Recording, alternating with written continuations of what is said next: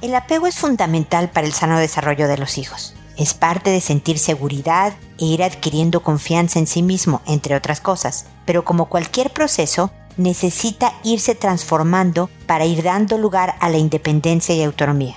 En el episodio de hoy hablo de lo que ocurre cuando este proceso no sucede de la manera esperada y un hijo vive un apego extremadamente estrecho a sus padres. Esto es, pregúntale a Mónica.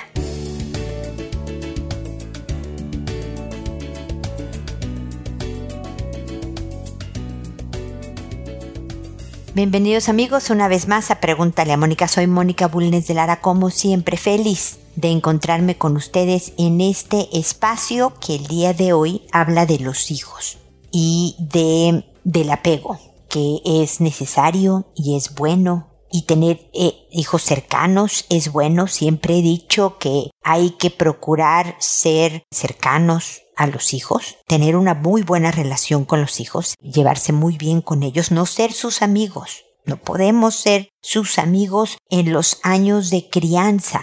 Ya después, en la vida adulta, cuando son independientes y ya no viven contigo, pues puedes más ser su cuate porque ya no los puedes castigar. es inútil. Lo he tratado.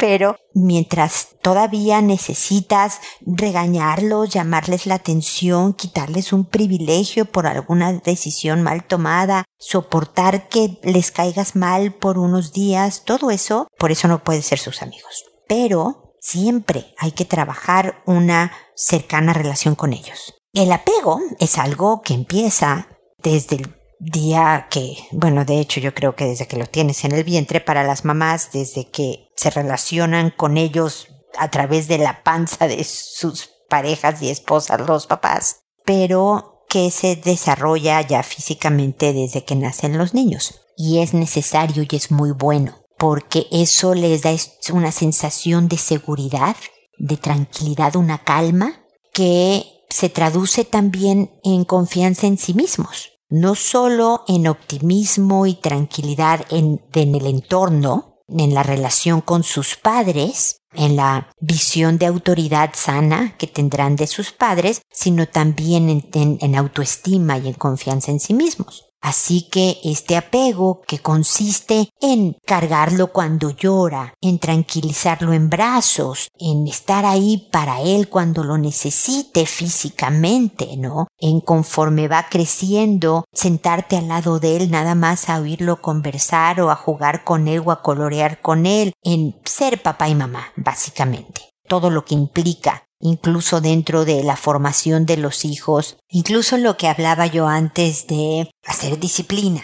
sana disciplina, de quitarles un privilegio cuando hayan roto alguna regla, infringido algún lineamiento, eh, a pesar de que lo hagas cariñosamente, se acuerdan que siempre hablo de la cariñosa firmeza, e incluso cuando tienes que ser tan firme que les caigas mal, pero todo eso ayuda dentro de lo que es el apego sano, inicial, que sigue existiendo a lo largo de toda la crianza, a lo largo de toda la vida de tu hijo, incluso hasta cuando son adultos, hay apego obviamente hacia los padres, pero, pero poco a poco el punto de nuestro trabajo es prepararlos para la vida adulta, para la autonomía, para la independencia, para, siempre digo, para que no nos necesiten. Siempre necesitas a tu papá y a tu mamá. Yo tengo 57 años, un papá de 84, ya no tengo mamá tristemente, y todavía me da gusto hablarle y contarle de mi trabajo y que él me diga qué buena onda, que te pasó esto, y como tiene Alzheimer me lo repite y ya no se acuerda lo que le conté de la vez pasada y se lo vuelvo a contar y le da el mismo gusto, y, y todavía necesito de mi papá, pero ya como mujer adulto, eh, madre de hijos adultos también y demás, ya me sé parar con mis propias piernas. Bueno, de eso se trata. De eso se trata el trabajo de los papás. El hacer que si hoy me parte un rayo, mis hijos puedan construirse un buen destino, salir adelante por sí mismos, tener dificultades en la vida, eh, caerse por un rato, que les duelan las raspaduras, pero sacudirse y levantarse de nuevo saber recurrir a amigos y, a otras formas de ayuda para salir adelante, pero salir adelante.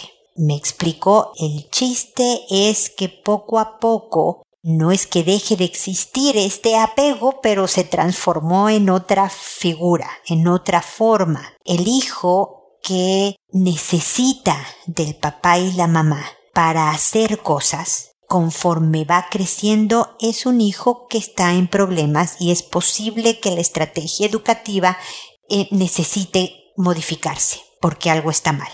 Hay personalidades tímidas, ¿no? Que necesitan de un apoyo en particular. El niño que se esconde atrás de las piernas del papá o de la mamá frente a desconocidos, pues cuando tienen cuatro años, tres años, cinco años, pasa. No, siempre los desconocidos imponen y pueden dar temor a nosotros. Los adultos lo desconocido nos asusta también. Obviamente ya estamos grandecitos como para correr atrás de alguien más, ¿no? A veces lo hacemos, pero es natural sentir miedo pero tenemos que ir empujando cariñosamente y con paciencia y gradualmente a los hijos a que se despeguen de a poco. Es este bebé que va gateando solo, se aleja de la mamá, pero voltea de vez en cuando, ¿no? Como para asegurarse ahí sigues, ¿verdad? Me sigues viendo, me estás cuidando. Si algo pasa, me vas a proteger. Pero sigue gateando, alejándose de la mamá. Es saber que está esa protección, pero me puedo desprender. Y de eso se trata. Que de repente tú estés en una tienda y le pidas a tu hijo, a tu hija, oye, ve a preguntar el precio de esto, ¿no? Para que con todos los nervios y el susto y, y todo se atreva. No, mamá, ve tú, no. Yo aquí te espero. Sé que tú puedes hacerlo, necesito que me ayudes con eso. Y que le, le empujes de a poco a que tenga valor. No que se le quite el miedo, y le puedas contar de regreso a la casa cómo a ti no se te han quitado algunos miedos, se vale decirlo, pero que a pesar de estos miedos, haces cosas. Justo en, hace unos días mi hermana me contaba cómo ella se fue sola de viaje de vacaciones, es soltera mi hermana, y me decía que una de las cosas, y es cincuentona, ¿no?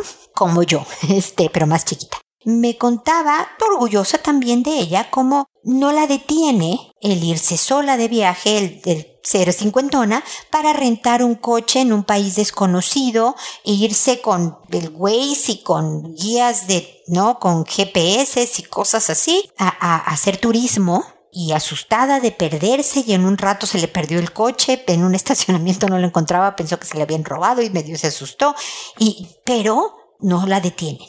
¿no? Es, es ese tipo de cosas. No es que, mira que les estoy hablando de la cincuentona. Tenemos miedos, nos asustamos, ¿no? Hoy voy a viajar sola a este lugar desconocido, ¿cómo me va a ir? Pero no me detiene, lo hago. Estas conversaciones con los hijos y estas empujoncitos Ah, que yo detecte, no. Es, es padrísimo tener un hijo que me necesite tanto, porque me hace también a mí sentirme útil todavía, pero no es sano. Este apego veo que no es tan bueno ni para él o ella o para mí. Entonces voy a empujar hacia que caigan del nido, hacia afuera del nido, hacia tu vuela con tus propias alas, que es lo mejor para todos y que tarde o temprano regresan de visita al nido pero ya ellos firmes en sus propias piernas y como digo capaces de construirse un buen destino.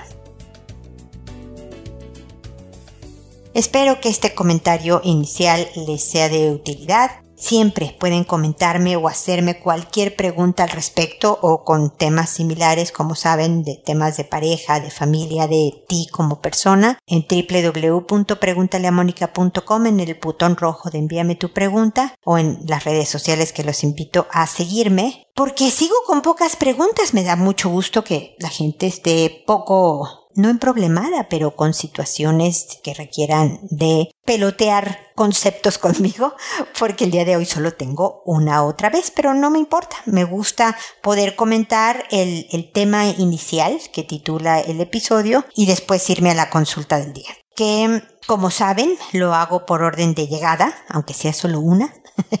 Eh, que a todo mundo le cambie el nombre para conservar su anonimato y cualquier dato que pudiera identificarla, porque quiero que estén tranquilos de que nadie los va a poder identificar.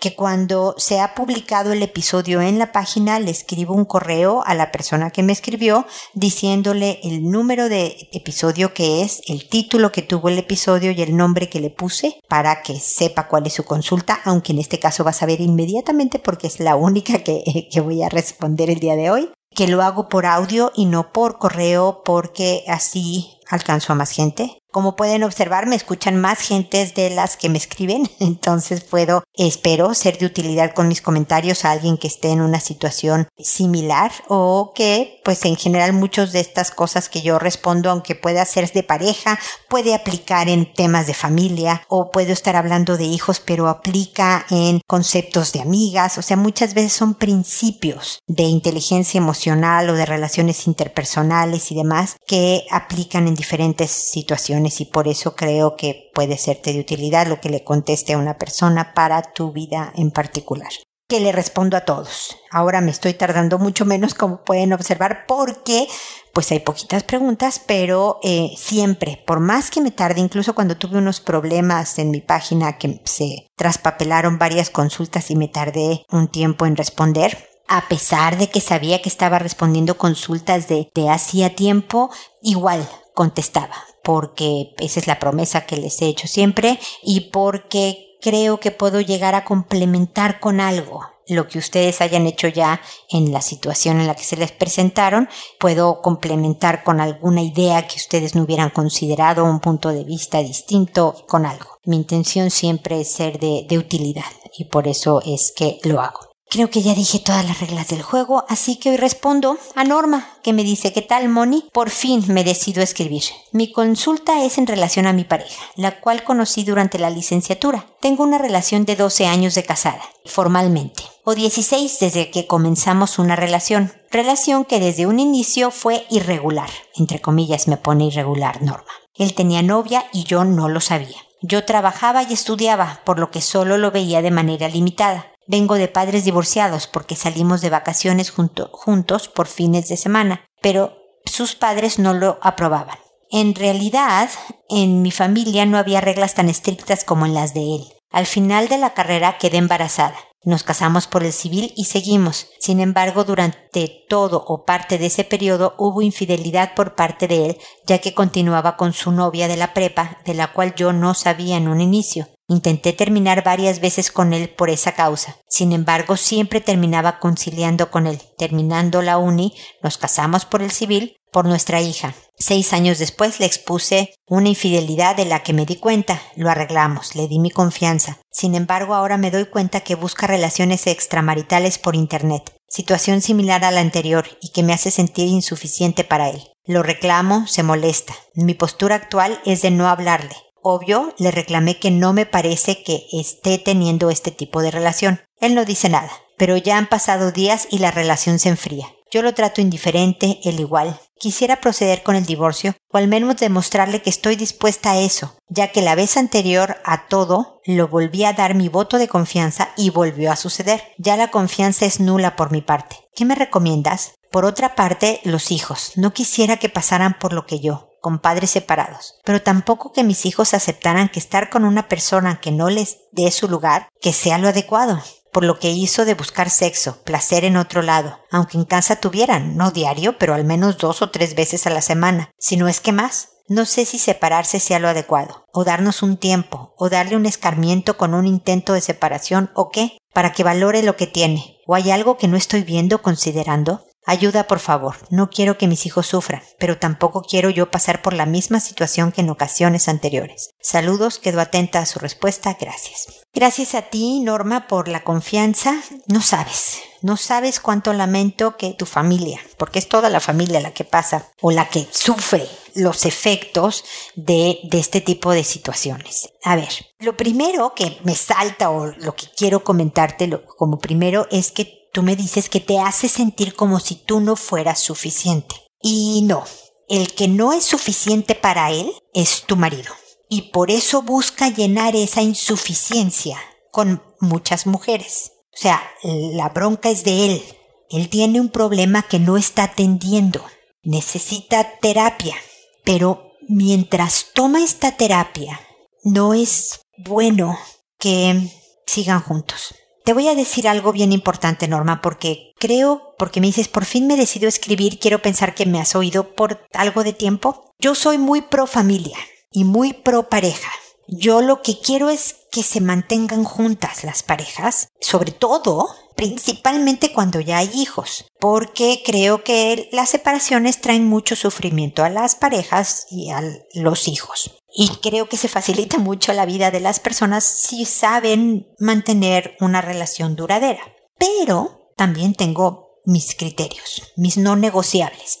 Y alguna vez hice un episodio, ahí lo podrán encontrar en la página, de las tres As, que son las tres, la letra A, ¿no? Las tres razones por las que yo creo que alguien no deba de quedarse.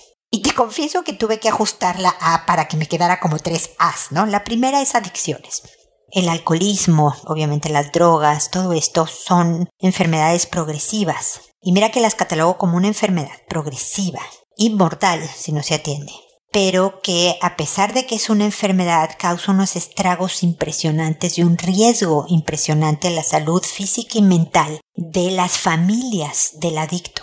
Y ahorita te voy a decir cómo creo que deben de manejarse estos casos, porque también entiendo que cuando uno se compromete en matrimonio, o en una pareja, una relación de pareja formal. A lo mejor no es tu caso, yo sé que están casados por el civil, pero hay parejas que no se casaron, que viven juntas, pero es una relación comprometida, tienen hijos llevan años juntos y, y a mí no me importa que no hayan pasado por un trámite legal o religioso, debe de respetarse el vínculo que han tenido, ¿no? Y cuando hay ese compromiso, pues uno de alguna manera promete implícitamente que van a estar en la salud y en la enfermedad. Entonces, si yo te estoy diciendo las adicciones son una enfermedad, ¿qué onda, Mónica? ¿Cómo estás diciendo que este es un no negociable? Entonces, ahorita te digo cómo creo que deban de tratarse, porque si te quedas en la adicción, yo me acuerdo, hace tiempo me consultó en Pregúntale a Mónica una persona que me dijo, fíjate que yo me estaba quedando con mi adicto a la cocaína hasta que mi bebé gateó y en las manos un día le encontré una bolsita con cocaína.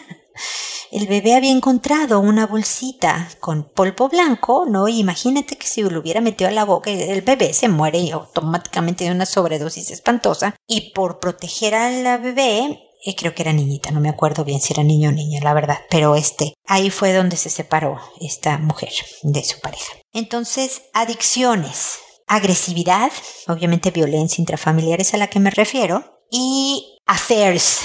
Usé la palabra francesa porque era lo que yo quería decir era infidelidades crónicas como las que tiene tu marido, porque pues quería que combinara el título con las triple A. Perdóname la tontería, pero a eso me refería como no negociables. Porque finalmente, fíjate, hasta ahorita a ti, hasta ahorita parece que tus hijos, este momento, no se han enterado de que su papá tiene este problema, yo también lo estoy poniendo entre comillas, ¿no? De no poder contenerse para estar con otras mujeres, por las razones que tú quieras. Entonces, hasta ahorita a ti te ha hecho un daño emocional y no sé si físico, no sé si has tenido migrañas o has perdido el apetito o, te dan dolores de estómago o, o no te ha dado nada, qué suerte, Norma, y qué bueno. Pero por lo menos emocionalmente hasta has llegado a pensar que tú no eres suficiente. Eso ya es un daño en ti que es incorrecto, pero puedes llegar a pensarlo, pues, ¿qué estoy haciendo mal que este hombre tiene que voltear a ver a otras, no? ¿Qué me falta? o que me sobra, ¿no? Que no le gusta, que o sea, es lógico. No estás mal en pensarlo, no es ilógico, pero no está bien que lo pienses. ¿Me explico? El tratamiento que yo considero que debe de suceder es no se divorcien inicialmente, sepárense. Porque le puedes decir, creo que tienes un problema creo que a lo mejor aquí hay un diagnóstico que hace falta, un trastorno que pasó en algún momento, algo que yo no entiendo, no es mi especialidad, no sé qué esté pasando, pero no creo que debamos de sufrirlo. Es que los niños no se dan cuenta, pues, qué suerte por un momento, pero están a dos minutos, Norma, de notarlo. Y como bien dicen, por una parte no deben de tener esta figura de una relación de pareja. Está bien que una persona acepte ser maltratada por el otro, porque lo que hace tu esposo es maltratarte al serte infiel. No te patea, no te golpea, pero este es un tipo de maltrato. La infidelidad es una falta muy grave al compromiso. Si el hombre quiere estar con otras mujeres, que se divorcie entonces ande con las mujeres que quiera, pero no lo está haciendo, está faltando. Están a punto los hijos de poder faltarle el respeto al papá por lo que está haciendo, de, empezar a haber problemas importantes. Entonces, ¿sabes qué? Querido esposo mío, lo que quiero es que nos separemos y que te atiendas. Si tú estás dispuesto a atenderte, a hacer algo por mejorarte, y que ya después de un año de saber que no está pasando absolutamente nada en tu vida salvo el trabajo, tu familia, porque pues puedes venir a ver a los hijos, bla, bla, bla, bla, bla, bla. Tú y yo podemos empezar a salir, a salir, no acostarnos juntos, no, vamos a ver qué onda. O sea, sí tiene que haber algún tipo de mérito de ganarse nuevamente algo que se perdió de manera tan seria para después volver a estar juntos. Muchas veces pasa que se separan y el hombre empieza a andar con muchas mujeres, se va a vivir con una y, esto desemboca en divorcio. Norma, no lo sé. Yo sé que le quieres ahorrar el dolor que tú sentiste al tener padres divorciados. Lamento que se repita un poco esta historia, Norma, lo lamento. Pero el quedarte en una relación como me la estás describiendo ahora no va a librar a tus hijos de dolor, de confusión, de falta de respeto hacia sus papás, los dos, por el manejo que están teniendo en su relación. No quiere decir que estén tranquilos y contentos y más respetuosos de ti y de él por separarse. Pueden estar muy enojados contigo porque no entiendan nada al principio. Te sugiero el libro ¿Y los niños qué? de Judith algo, perdóname, Weinstein, no tengo ahorita claro el apellido, pero es con W algo, pero es ¿Y los niños qué? que habla sobre el efecto del divorcio en los niños dependiendo de la edad, va por etapas y te va diciendo, eso te va a ayudar, léelo porque te ayuda a prepararte de lo que puede estar viviendo un niño en las diferentes edades de la separación de un papá y te prepara para saber manejar mejor lo que puedan estar viviendo esos pequeñines. ¿ok? Y pues aquí estoy yo también para apoyarte, asesorarte y demás. Lamento que no te estoy dando algo que yo te diga abra cadabra y sea maravilloso, pero hay que escoger la mejor, peor decisión. no sé si estoy siendo clara. Como aquí no hay ninguna buena opción, hay que escoger la menos mala y creo que salvaguardarte al mismo tiempo que salvaguardas a los hijos en que vean algo un poco más sano es lo menos peor dentro de lo que cabe. Lo lamento mucho y de verdad espero que sigamos en contacto. Y espero también amigos que nos volvamos a encontrar en un episodio más de Pregúntale a Mónica. Y recuerda, siempre decide ser amable. Hasta pronto.